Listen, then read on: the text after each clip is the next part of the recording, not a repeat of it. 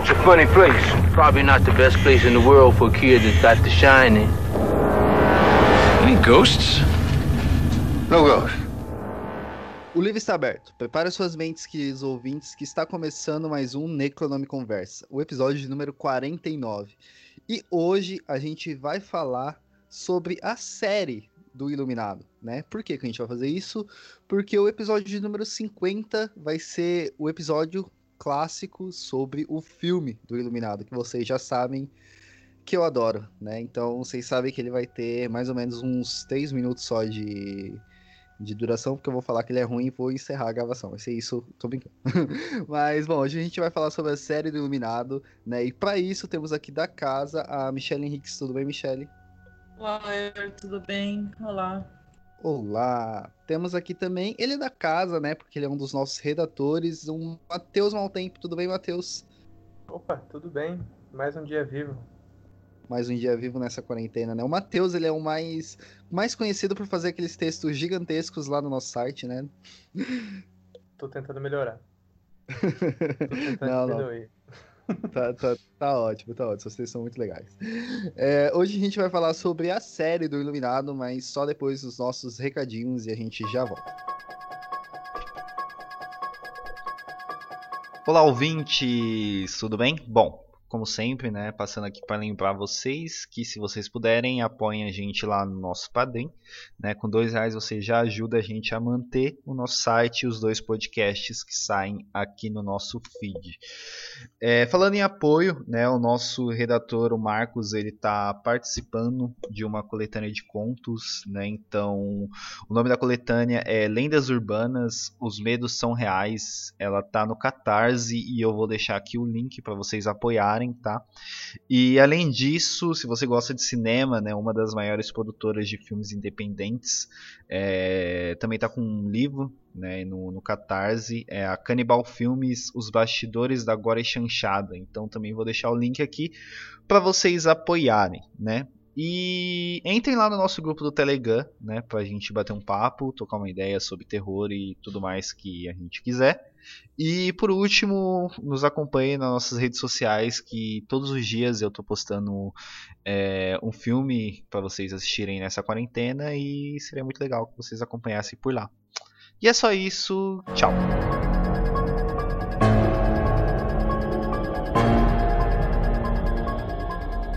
A série do Iluminado, né? Ela é uma série em três partes, né, sobre a grande história do Stephen King, né? E há quem diga, como eu, que é melhor do que o filme.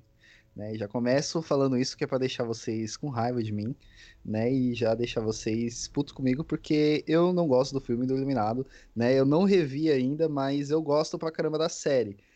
Mesmo que às vezes eu ache a série cansativa, né? Mas eu só queria começar falando que eu prefiro a série do que o filme, tá? Porque por N motivos que o filme eu vou dizer que eu acho ruim no próximo episódio. Bom, eu vou começar fazendo uma breve defesa do filme, né? Eu sei que o objetivo desse podcast não é ficar falando do filme do Kubrick, né? Até porque, como o Euler já adiantou, o episódio que vem vai ser justamente inteirinho sobre o filme do Kubrick. E não, não terá três minutos, terá bastante, porque estarei firme e forte defendendo.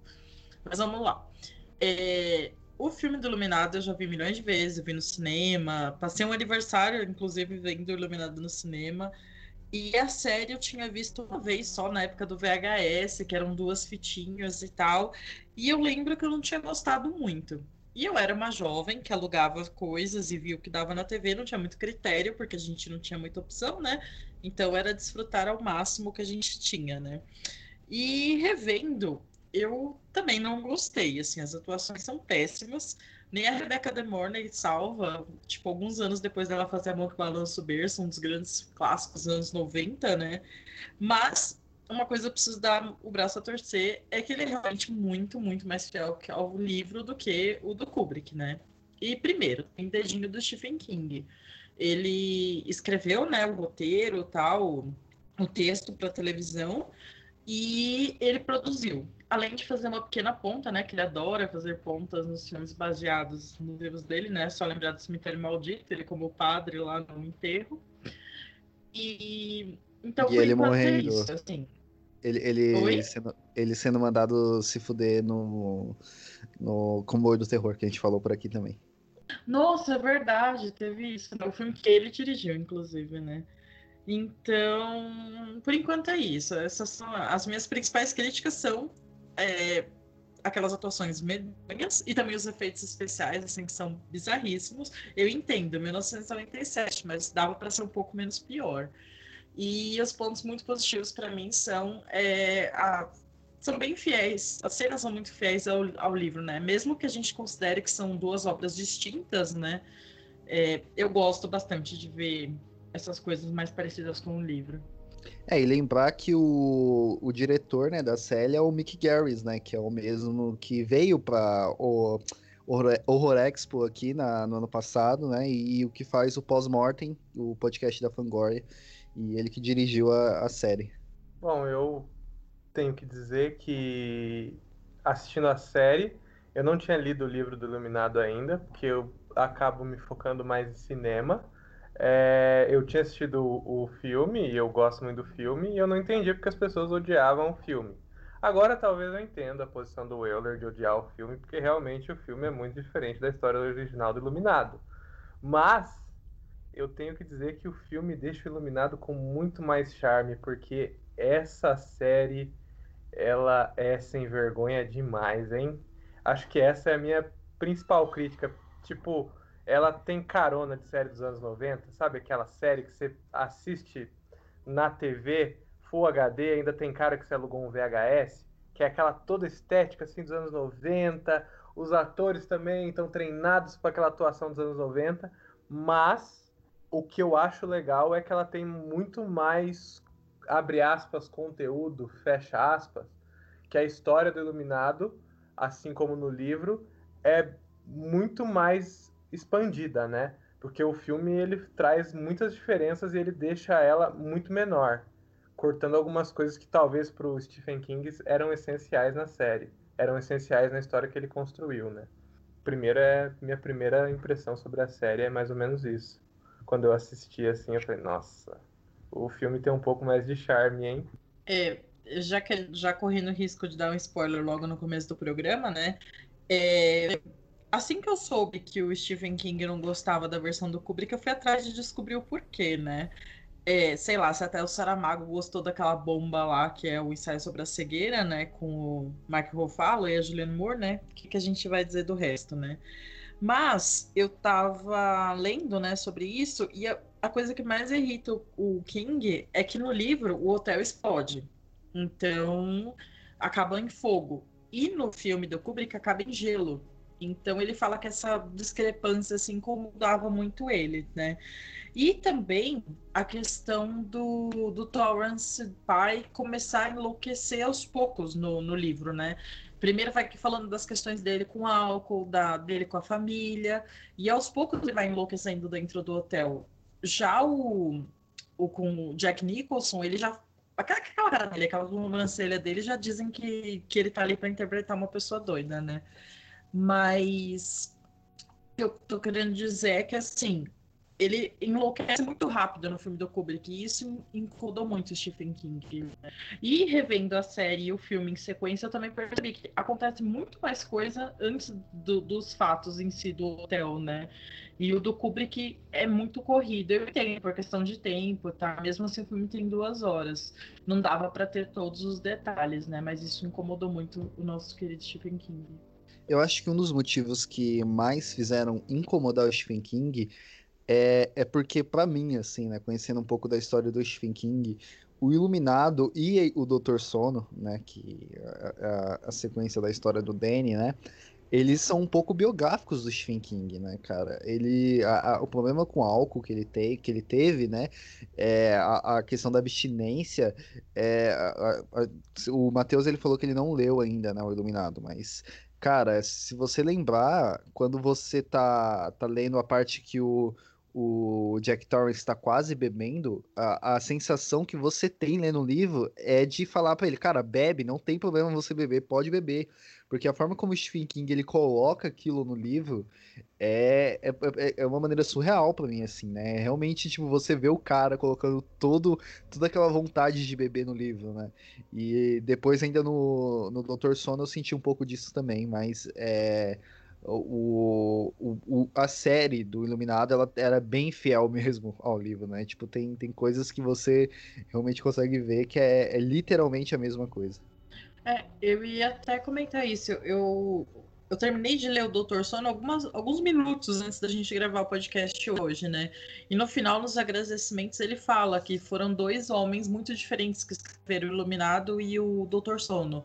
No Iluminado, ele fala que foi um, um alcoólatra bem intencionado. Então, realmente, tem muito disso, é muito do Stephen King enquanto alcoólatra, né? É, tanto que eu li a biografia dele que saiu pela Dark Side, é de uma autora que eu esqueci o nome no momento, e ela fala que ele escreveu a maioria dos anos 70, 80 alcoolizado e que ele não lembra de muita coisa, né?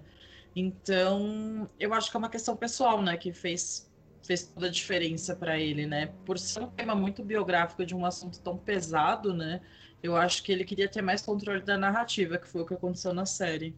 E uma coisa que eu sinto com o Iluminado na série e, ou e o Dr. Sono também é que o, o Stephen King ele criou todo um universo para além daquilo que está sendo mostrado apenas no hotel, né? Tem o universo dos Iluminados, é, tem toda a questão do Danny estar no hotel e o hotel ser um lugar que tem um passado pesado que transforma o Danny de antena isso adiciona muito assim para para toda essa história que compõe o que o Stephen King está querendo contar. E eu sinto que no eu sinto que talvez no filme é, é um caso muito mais isolado. Eu não vejo o Kubrick meio que tendo essa intenção de expandir essa história dos Iluminados. Ele cita a conversa do, do Danny com o Nick, etc. Mas ele meio que fecha naquele mundinho do hotel talvez uma das coisas que eu fiquei pensando na minha cabeça quando eu vi a série era o quanto eu ficaria ofendido se eu criasse um universo todo e depois ver, vendo ele sendo um pouco mais diminuído num filme, sabe? Mesmo eu entendendo que faz muito sentido você cortar certas coisas na hora de adaptar um filme para o cinema, que são meios diferentes. Mas eu sinto muito isso, que tem um universo muito interessante além do que aquilo que está no Iluminado, sabe? Que ele ele expande ainda mais com o Doutor Sono. É nesse sentido que eu falo que o Doutor Sono do, do Mike Flanagan ele complementa e melhora o Iluminado do Kubrick, assim, porque o não falando que um é melhor do que o outro, assim, né? Eu tô falando que, por exemplo, o Doutor Sono né? Ele dá um, um outro sentido para o que é ser iluminado, né? Uma coisa que o filme ele não mostrou, né? É, o filme do Kubrick ele não mostrou. Que nem eu tava dizendo, né? Que é uma questão de serem mídias diferentes, obras diferentes, né? Não ia ter como ele adaptar o pé da letra e ficar um filme curto e tal, né? Mas realmente, no Doutor Sono expande é muito essa questão dos iluminados. Você vai sabendo que existem outras pessoas, que existem pessoas que querem o mal dessas pessoas iluminadas e tudo mais, né? Que tentando não dar história do Doutor Sono também. Mas é, acho que foi uma questão de escolha de tempo, né? E não, não tinha como ser diferente. Mas na própria série, né? No próprio livro ele não expandiu muito, né? Tem aquela, aquela coisa das conversas do Dick e do Jack, né? E no Doutor Sono, o... há uma de que o Jack talvez tenha sido um iluminado também, né? Ele cita isso muito rápido, né? Mas realmente, só muitos anos depois que ele conseguiu expandir esse universo. Pois é, mas vamos deixar de falar do, do filme, que a gente vai fazer isso na, na semana que vem, né? É, falando um pouco mais da série, assim, eu particularmente eu acho, eu entendo assim, né, que quando você vai adaptar é, uma obra para o cinema, né? Como o Matheus estava falando, você tem que mudar. Mas, cara, pra gente que leu assim, não, não é legal você ver depois assim na tela? Eu gosto, tipo, e eu, e eu, eu acho que esse é um dos motivos de eu, de eu gostar da série, assim, é, é, de, de fato ter ser bem fiel. Não só é, na, na questão do que, que ele quer trazer, né? Na essência do que, que do que, que é a, o que, está acontecendo, mas literalmente, assim, eu acho bem legal. É a mesma coisa de eu, como fã de quadrinhos, ler um quadrinho e querer ver aquela cena no, no cinema, assim. Eu acho que isso faz com que eu goste bastante da série. E vocês? Eu acho que. Eu não sei se eu gostei da série, na verdade. É... Eu tenho um sentimento de que a série, pensando em forma, ela é muito ruim mas eu tenho um gosto assim por por séries e filmes ruins, sabe? Ela, eu acho que ela cai num caminho trash e até essa estética anos 90 que eu tinha comentado de VHS, ela é muito nostálgica para mim. Eu gosto de assistir coisas desse tipo. No final das contas, eu tive um, um saldo meio neutro com a série, sabe? De assim, me divertir, eu conheci um outro lado do Iluminado que eu já tive a oportunidade de conhecer com o Dr. Sono, e ela me trouxe sentimentos totalmente diferentes. Porque eu tinha uma cabeça, porque eu só tinha assistido ao filme, então eu tinha a cabeça do universo do filme, e a série me possibilitou conhecer os mesmos acontecimentos, um pouco mais expandidos e encarando os personagens de forma totalmente diferentes. Tipo o Jack, que na minha cabeça ele sempre foi um cara meio escroto, sabe? Mesmo ele tentando, mesmo a história dele ele querendo não ser alcoólatra assim, para mim ele sempre teve essa tendência a voltar, ele sempre teve isso dentro dele. Mas assistindo a série, e eu acho que tirando em alguns exageros do ator, ele até consegue fazer isso bem a ponto de eu querer torcer por aquela família, pelos três. Isso me fez seguir na série. Acho que pelo menos tudo bem que as atuações não são tão boas, mas o, os três eles são bem escritos assim por conta do Stephen King que estava no roteiro também, né? E pelo emocional, eu acho que isso é um bom acerto na série. Que quando começa de verdade o primeiro episódio, que eles estão no hotel, eu já tava meio triste, assim, pensando, putz, vai acontecer tudo isso com eles eu vejo esse Jack querendo ser uma pessoa melhor, sabe? E o hotel vai ferrar com ele de novo, ele vai voltar a beber, ele vai ele vai agredir o filho ou a esposa também, e o hotel vai fazer isso. Eles não vão conseguir ser uma família, sabe?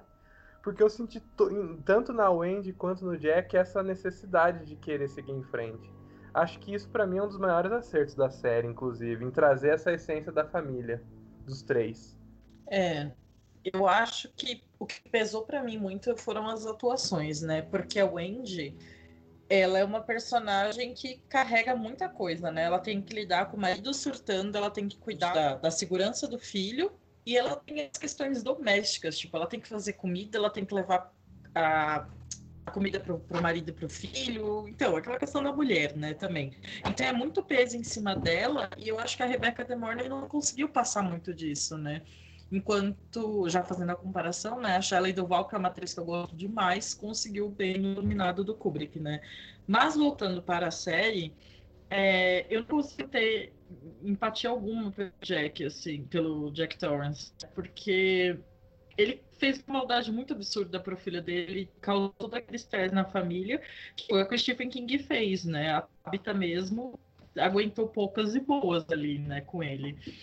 E estética nos 90, por exemplo, Twin Peaks da primeira temporada é uma estética ruim nos 90 que a gente gosta, né?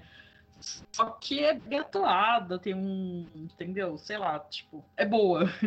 Enquanto a série não é. Eu gostei muito de rever, eu acho que valeu a pena os 400 e tantos minutos. Mas me irritava muito aquelas atuações, gente, que, tipo, não conseguia me passar emoção, não conseguia sentir tudo que eu senti lendo o livro, sabe? Nem um pouquinho, assim. É, então, essa parte foi um pouco decepcionante para mim. Eu acho que o grande problema das atuações, pelo menos para mim, é que eles iam de um estado emocional neutro para um estado emocional muito alterado de forma muito brusca, né? A, a Wendy, eu acho, é, para mim, nos momentos que ela tava com o filho, nos momentos mais calmos, passava. Mas nos momentos de perigo, nos momentos que ela tinha que se, ela tinha que é, ela tinha que reagir um, de uma forma um pouco mais violenta, aí eu já ficava, putz, ela tá tentando, mas ela não tá conseguindo. A mesma coisa com o Jack. Aquele, eu acho que ele é o pior de todos, inclusive. E mesmo ele, mesmo a família tendo conseguido trazer a empatia para mim, acho que foi muito mais por conta da escrita do que por conta das atuações, porque o Jack, ele realmente era sofrível. Eu, ele, ele era muito disso que eu comentei. Até o processo de loucura dele, eu acho que ele é tão rápido quanto do filme. Mas ficando na série, é, ele ia de um pai que está tentando ser melhor para um cara muito irritado com o Danny muito rápido. E aí isso me tirava um pouco. Eu, putz, esse cara tá querendo melhorar, mas o filho dele, sei lá, tá brincando com amigo imaginário isso já tira ele do sério. Não tá fazendo sentido essa atuação, sabe? Em qual momento ele ele tava falando uma coisa antes e aí agora ele já tá muito alterado. Eu fiquei pensando, cadê a direção aí, sabe? Cadê o Mickey Garris para dar aquela, gente, vamos dar uma controlada aí, sabe? Você tem um você tem um espaço de emoções. Você tem que ir aos poucos alavancando as emoções. Agora você está indo do zero para o 100 em dois segundos. Então, é muito. Os atores são realmente. Eu acho que muito por falta de direção. Não por falta de capacidade deles, inclusive. Acho que essa série tem muitas escolhas, muitas más escolhas criativas por conta de direção. De uma direção que talvez queria agradar muito Stephen King também. É, eu ia comentar isso, realmente, tipo, ele tá muito de boa numa hora, sendo fofo, cuidando do filho, e de repente ele tá surtando, né? Isso não fazia muito sentido e não convence quem tá assistindo, né? Então isso acabou pesando bastante. Mas sabe aonde que eu vejo o problema disso? Eu acho que é mais no ator do que na, é, né, nessa na, na, direção. Porque na nossa cabeça, quando a gente pensa no Jack Torrance, a gente já pensa no Jack Nixon, né? Que já tem uma cara de meio maluco. Né? Então a gente já imagina que ele vai surtar em algum momento ali. A gente aceita que ele surta em qualquer momento ali. Só que o, esse ator que tá aí, ele tem muita cara de bom moço, né? Uma cara de um. Uma cara de uma pessoa não vai querer pegar um machado para te matar. Tanto é que ele nem pega um machado, né? Ele pega um. Ai, esqueci o nome daquele, daquele martelinho de, de. Parece martelinho de bocha, sei lá, não sei. Mas é, ele tem a cara de bom moço, assim. Não, não, não, não dá a entender que ele vai querer te matar. É, eu tava lendo sobre, né, que vários, vários atores não, né, mas alguns atores foram considerados para o papel e um deles recusou porque ele falou: não, não, o Jack Torrance é o Jack Nicholson, então não vai fazer nada pela minha carreira isso. Então ele acabou desistindo.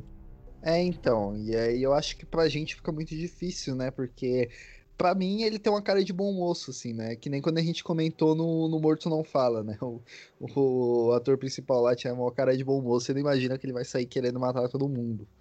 Né? Eu acho que é a mesma coisa quando eu olho pra esse ator que fez o Jack. É, mas aí também é questão de atuação, né? Porque um exemplo muito esdrúxulo é quando pegam atrizes muito bonitas de Hollywood e botam elas entre muitas aspas papéis de feias, né? Que é ali que elas precisam mostrar a atuação delas e tal, né? Se o cara fosse bom e tivesse uma boa direção, como o Matheus falou, talvez a gente conseguisse extrair alguma coisa mais verdadeira, eu acho. É o que eu acho também. Eu acho que tá muito ligado à direção. E eu gostei do exemplo do Morto Não Fala, porque isso era uma das coisas que eu notei no Morto Não Fala. A, a escala de emoções é muito rápida. E é a mesma coisa com o Jack. Mesma coisa. Pois bem. É, outra coisa que eu gosto na, na série, assim, né? Eu sei que é bem. É, cara, é, é muito estranho, assim, mas eu adoro aqueles animais de, de árvore lá, animais do arbusto tentando matar eles. Eu acho aquilo muito legal. É tão tosco, mas é tão tosco que, que eu gosto. Eu acho bem legal. Ah, Aqueles eu... bichos parecem feitos no pente, cara. Não, não dá Exatamente. É muito ah. bom, cara. É, é, tão ruim não, que ele, Ele é bom. É assustador não. no péssimo sentido. Não, não é uma é... série de terror, é assustador. Eu fiquei com medo dessa vinda, porque aqui, aquilo ali eu fiquei com vergonha, viu? Eu falei, olha, isso daí é mais uma prova de que assim, a direção tava tentando agradar o Stephen King. Porque, meu, não tinha nenhuma forma daquilo ser feita. Eu posso estar muito errado aqui, alguém aqui daqui 20 anos aí fazer um remake do Iluminado e colocar essas bostas desses bichos de novo e ficar muito bom. Mas, cara, não tem uma forma de você passar aquilo em imagem e ficar legal. Mas nem com, acho que o orçamento da Disney num Vingadores, que eles têm 500 milhões só pra CG, cara. Aquilo é muito feio, muito feio. E é foi uma escolha do, do Kubrick de mudar também, né? Que ele tirou os bichos e colocou o labirinto, né? Parece que ele falou que visualmente ficaria mais bonito e tal, né?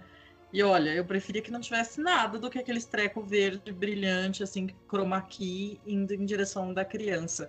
Que, aliás, também é um péssimo ator, né? Tadinho daquele menino. Não, aí, aí eu, eu concordo. Eu acho que a criancinha tá, tá muito ruim mesmo, cara. Eu acho que, é, se for pra elencar, acho que a pior coisa que pra mim tem na série é a atuação da criança. Ele me incomodava, não sei por que se era só a atuação, mas aquela criança inteira me incomodava. Acho que é porque eu tô muito acostumado com o do filme na minha cabeça. No meu caso, eu acho que não é nem por estar acostumada com o outro, é porque sei lá, tipo, o filme, ele te dá muita a série, né, dá muita vergonha em vários momentos, né? Acho que o Matheus já comentou de vergonha em algum momento. Eu senti vergonha em vários nesse filme, tipo, eu não consegui entrar na, na vibe porque eu tava com vergonha. Então, isso não é um ponto muito muito válido para um filme de terror, né? E olha que a gente já viu muita porcaria nessa vida, né? Eu tenho que ressaltar aqui a parte das vespas. Quando o Jack tá limpando o teto, aí ele acha um vespeiro. O que ele faz quando ele acha um vespeiro? No lugar de descer da escada, pegar o veneno, uma roupa de proteção, ele enfia o dedo dentro do vespeiro. Sendo que já tinha vespa voando em volta dele. E eu fiquei, meu, qual ser humano faria isso, sabe? Você vê um vespeiro cheio de vespas, as vespas estão vivas, em CG, voando em sua volta, e você vai lá e enfia o dedo no vespeiro para ver se tá tudo certo. E aí ele é picado várias vezes. Isso é uma coisa que não faz sentido na hora de escrever. É você querer criar uma situação de risco de uma idiotice imensa do personagem. Eu fiquei com mais vergonha. Acho que essa é uma das partes que eu fiquei com mais vergonha eu ri um pouquinho nessa parte, porque eu achei muito engraçado. Ele indo enfiando. Ele, nossa, uma vespeiro, deixa eu enfiar o dedo aqui no vespeiro. Ai, fui picado. Ele ainda fica puto com as vespas, era pra ele ficar puto com ele. É, mas esse é um ponto positivo, né? Porque no livro essa cena é muito importante, né?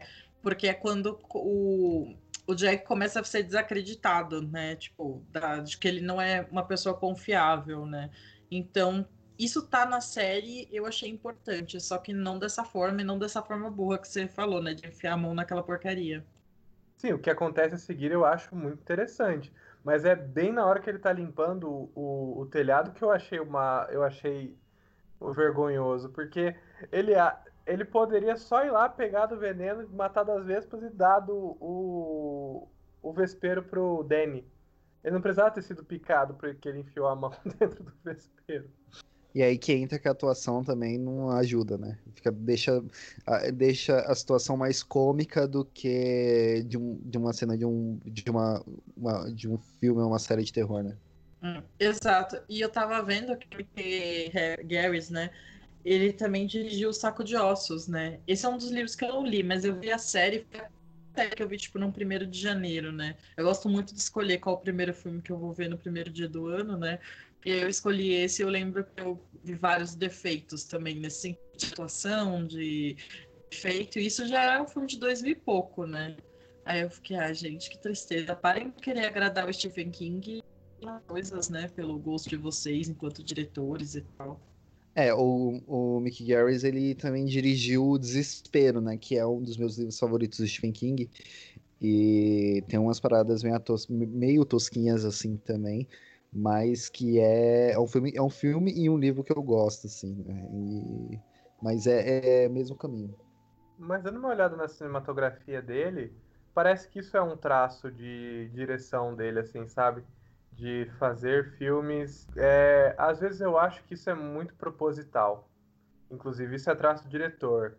Dele escolher um caminho meio trash, sabe? É, eu, já, eu já li sobre isso em algum. Alguns acadêmicos falam sobre isso. Das pessoas que gostam de filmes trash e cultuam certos diretores por eles geralmente, por eles justamente terem essa mão, sabe? De fazer essa. essa esse tipo de cena ridícula que a gente considera ridículo, que eu, eu, como estudo isso, eu não posso entrar com julgamento de valor, que aí eu vou estar errado, mas que às vezes isso é meio que proposital, sabe? E tem um público que gosta disso. Tem um, eu inclusive gosto, eu gosto de filme, de filme ruim, sabe? Gosto de assistir filme ruim. Assim, não um filme que me ofende, aquele filme que eu dou risada. Por isso que até o Iluminado eu não fiquei tão ofendido com a série. Eu até tiro algumas coisas boas mas eu acho que isso pode ser muito traço do próprio diretor. Ele fez o Psicose 4, sabe? Quem que aceita fazer a quarta sequência de um filme do Hitchcock? Acho que isso já ele já sabe meio, acho que isso já tá na cabeça dele meio assim de como ele vai fazer os filmes dele sendo engraçados ou meio vergonhosos. É, eu ia até comentar isso. É, pô, é um Psicose 4 com o próprio Anthony Perkins e com a Olivia Hussey, né? Que Black Christmas, que é meu segundo slasher preferido, né? Aí eu fico pensando também na Rebecca Demore, né? Aceitar fazer esse tipo de filme, que no caso é a série do Iluminado, né? Eu acho muito curioso. Mas enfim, Matheus, conte um exemplo de filme ruim que te diverte, um que te ofende. Caramba, deixa eu ver aqui. Agora que eu fui. Nossa. Ó, é. Peguei de surpresa, né? É. É que eu não gosto de falar que esse filme é ruim, porque eu gosto muito desse filme, então eu me ofendo quando eu falo que esse filme é ruim. Mas tá até em quarto lugar no meu Letterboxd. Eu gosto muito do Mortal Kombat de 1993. Acho que é 19... não, 1995, do Paul W.S. Anderson. Talvez porque eu gosto muito do jogo. Mas eu gosto muito desse filme. Eu sei que ele é ruim. Eu sei que a gente dá risada com esse filme. Mas ele tem tanta coisa ruim boa é tanta coisa ruim boa assim, ele passa tão, ele passa tão leve.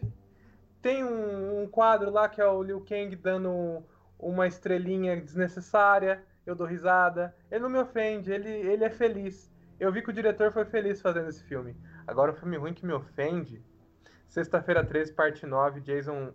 Que é o Sexta-feira 13, é o Sexta-feira 13 e o Jason sem Jason.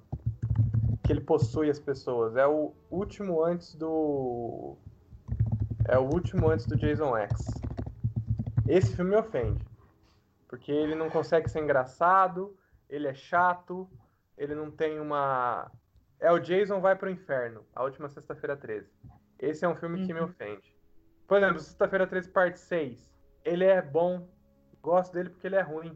Sabe, é quando, para mim, o filme ruim que é bom é quando quem tá fazendo entende que tá fazendo um filme ruim. E aí eles esculhambam mesmo.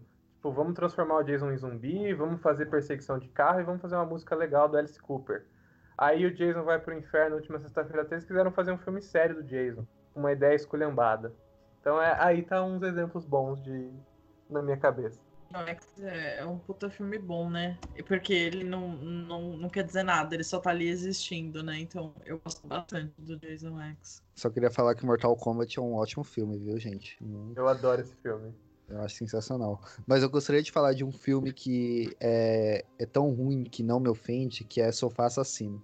Um filme com a sinopse que é uma poltrona assassina fica encantada com uma garota e começa a cometer crimes de paixão, não tem como ser ruim. Eu acho impossível alguém falar que esse filme é ruim. É isso, sabe? É quando muito... a pessoa que tá fazendo o filme muito... entende que ela tá fazendo um filme ruim. Eu gosto muito do Bad Milo, que é do bichinho que mora no intestino do cara é, não tem como ser ruim também. Tinha que parece uma síndrome de intestino irritável, mas na verdade é um demôniozinho. Como que isso ia ser ruim? Eu costumo falar que tem que saber fazer filme ruim. Até para fazer filme ruim, você tem que saber.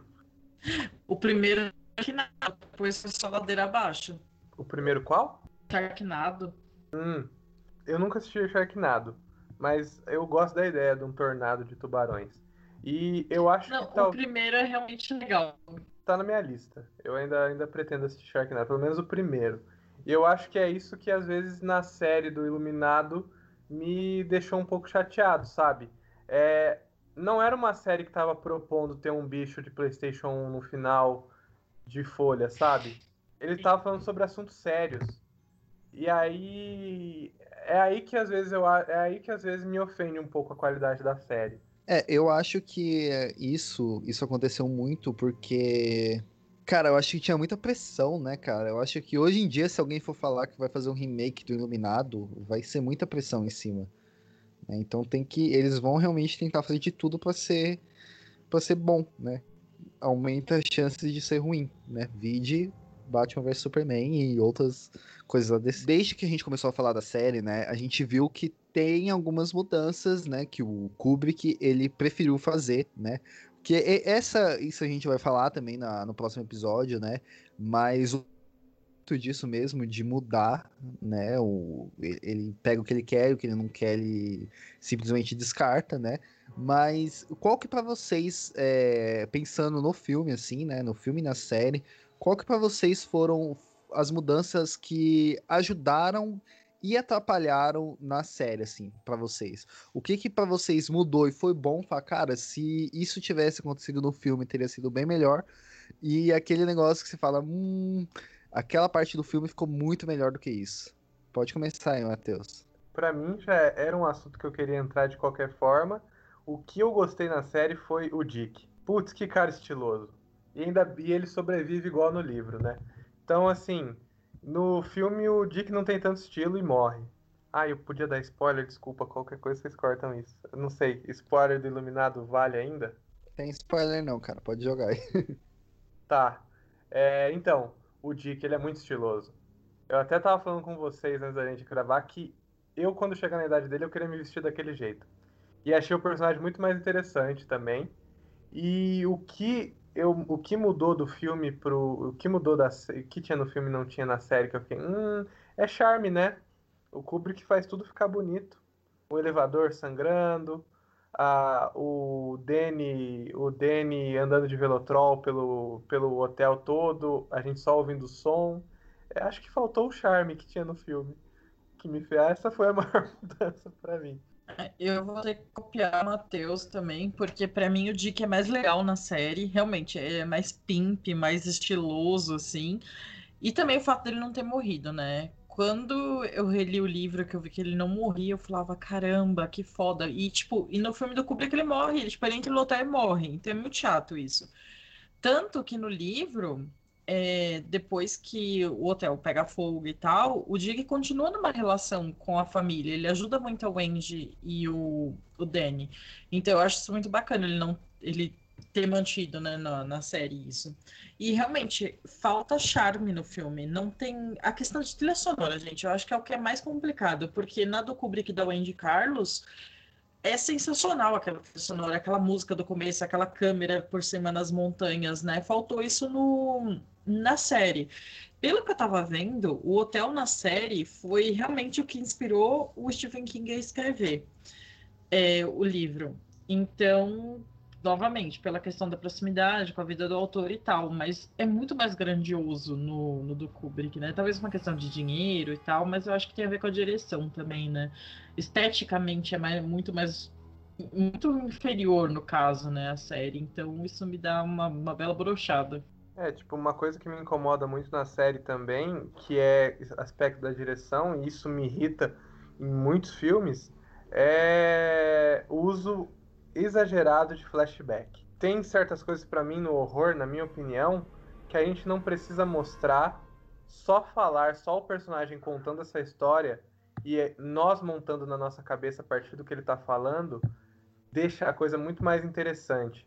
Por exemplo, um exemplo da série no começo, ela é toda contada, ela tem muitos flashbacks para contar a vida passada do Jack. Tipo, no filme, eles. Agora, talvez eu fale uma bobeira porque não tô conseguindo lembrar direito no filme. Mas no filme não tem o flashback do dia que ele quebra o braço do Danny.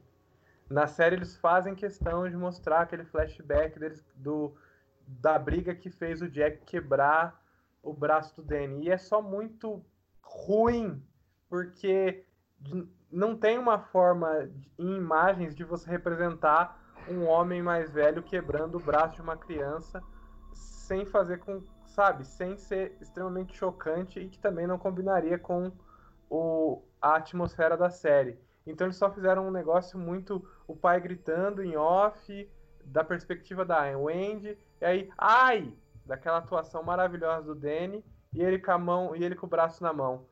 Por conta de ser muito difícil talvez de apresentar uma cena dessa, só alguém falando de como o Jack quebrou o braço do Danny, para mim é algo muito mais poderoso do que depois você tendo que fazer um flashback para contar tudo que você tá falando na série.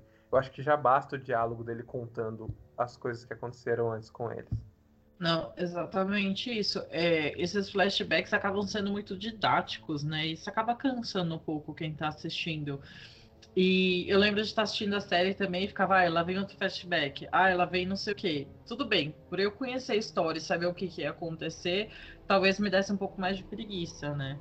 Mas até para quem tá vendo pela primeira vez e não conhece a história do Iluminado, não sabe daqueles fatos, realmente é muito didático, é muito tipo subestimar quem tá assistindo, né?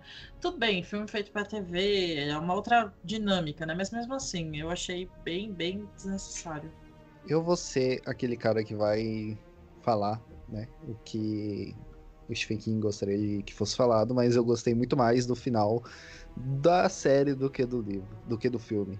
Porque eu acho que o hotel pegando fogo eu acho bem melhor, assim, do que ele simplesmente ficando congelado, assim. Eu acho que isso no filme é, do, no, no livro eu acho bem legal, assim, a questão da caldeira explodindo, né? E eu acho que isso fica muito legal, né, no Doutor Sono também, né? Que o confronto lá do Doutor Sono acaba acontecendo lá no... Na onde era, né, o, o prédio do Iluminado, né, do, do Overlook, né? Então acho que isso fica bem legal. Né? Nas, no, no, filme do Doutor Sono eles conseguiram é, é, adaptar né, a, a, a, o que aconteceu com o, o, Hotel do Iluminado, no filme do Iluminado, com o que o Stephen King quis no livro, então eu achei bem legal também.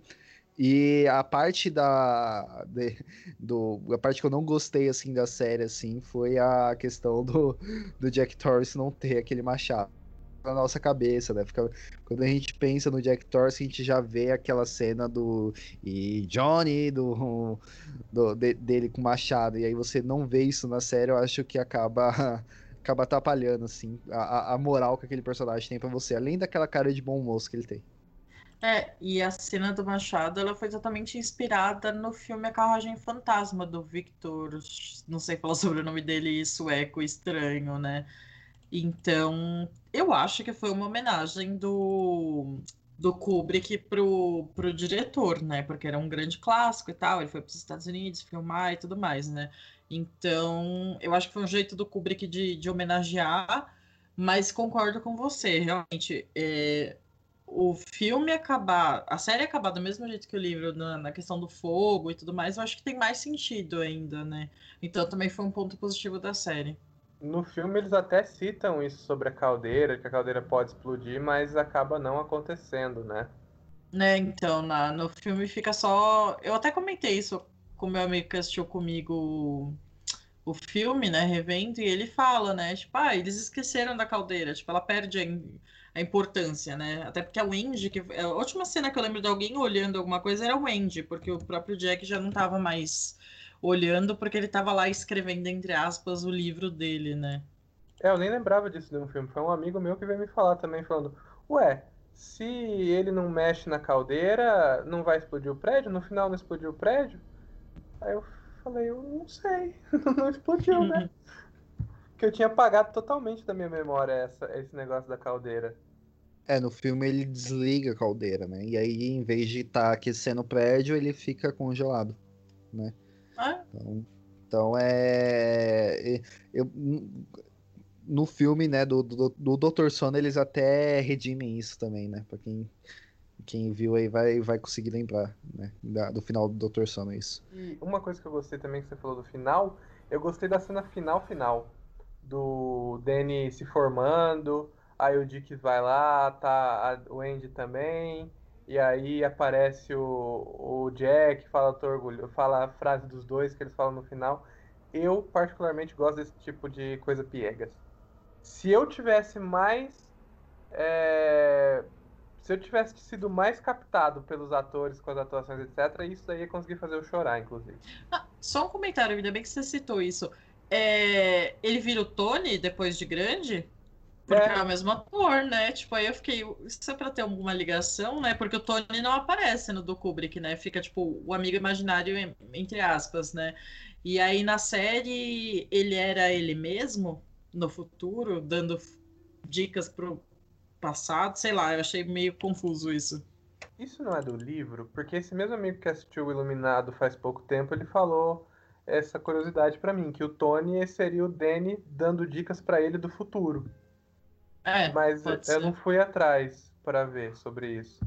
Olha, faz um tempinho que eu li o livro do Iluminado e eu não me recordo de nada disso, do, de, de nada comentado assim sobre isso. Pelo contrário, né? Ele coloca o, o Tony como meio que algo para ajudar não só ele, mas também a, no livro também, né? A Michelle acabou de terminar, vai ver que até ele consegue ajudar a.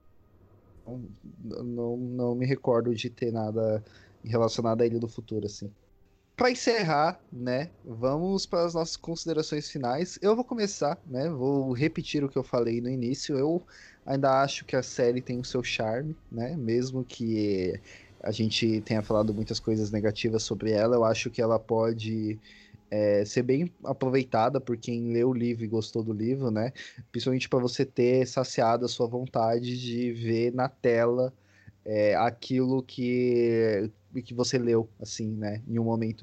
Que, tipo, pra mim, quando eu li o Iluminado, foi uma coisa sensacional, assim, porque para mim o livro do Iluminado é uma das melhores coisas que tem, assim, que o Stephen King já fez. E ver isso na tela é muito bom. E você, Michele, quais são suas considerações finais? Eu mesmo não tendo achado bom, assim, ter muitas críticas, eu acho que super vale a pena assistir, né? Até para quem gosta muito do filme do Kubrick, ou gosta muito do livro, é sempre bom, né? Ver o que foi feito e tal, né? Tem seus pontos positivos, é válido, assim, se você tem 400 e poucos minutos, assim, num... Gente, estamos na quarentena, né? Vamos pensar dessa forma. Se a gente não tá trabalhando, fazendo coisa de casa, não há muito mais o que fazer, né? Então, dê uma chance pra série, assistam. E você, Matheus, considerações finais? Eu, apesar dos pesares, eu também acho que vale a pena assistir. Não, é o que eu falei, não foi uma série que me ofendeu, apesar de eu achar muitas decisões criativas desnecessárias. Ah, é, me diverti enquanto eu assisti, sabe? Foi, foi bom, porque eu também não tava naquela na semana que eu assisti, eu não tinha muito o que fazer na quarentena. Aí foi uns dias que estava até meio frio, fiquei deitado aqui assistindo a série, deixei passar a série, foi bem legal. E eu vejo muito nessa perspectiva, Euler, que gosta muito iluminado, que tem essa questão de que você lê o livro e você gosta de ver na tela aquilo que estava no livro. Eu também sou um pouco preciosista com as coisas que eu li ou até joguei e quando é adaptado para tela eu quero que seja nos mínimos detalhes. Então acho que para quem gosta muito do livro é um prato de mão cheia, sabe? Vale a pena. Então é isso, né? né, para quem ouviu esse papo ainda sem ter assistido a série, de ir lá assistir a série, porque é um, principalmente nesse período de quarentena aí, é um bom passatempo para você. E, bom, vamos encerrar por aqui, né? Então, Matheus, onde as pessoas te encontram, além de escrevendo aqui pro nosso site? As pessoas me encontram no meu Instagram, Matheus Maltem é, também no Instagram da minha produtora, Suco Excêntrico Filmes, e qualquer dúvida, qualquer coisa, é, pode me chamar lá, que eu gosto muito de cinema, gosto muito de escrever sobre, faço filminhos, e qualquer coisa, estamos lá. Beleza. E Michele, onde você está? Eu estou aqui com Necronome Conversa, falando de. Às vezes escrevo algumas coisas também no nosso site. Também estou no podcast The Witching Hour com a Jéssica, Capirão Jéssica, aqui no Hospedados no Necronome Conversa também. Estou no Leia Mulheres e no Cine Vardar. E se quiser achar minhas redes sociais, é só procurar como Michelle da 5 a 7. Fechou. E eu tô por aqui, tô por ali, escrevo lá no CD Top, escrevo por aqui. Por enquanto, nessa quarentena, não tô conseguindo escrever sobre nada, mas todo dia eu tô indicando um filme de horror para você assistir, né, nas redes sociais. Então é isso, só acompanhe a gente por lá. E é, até a próxima semana, gente. Um tchau e um beijo para vocês. Tchau. Tchau, gente. Obrigada. Tchau. Muito obrigado.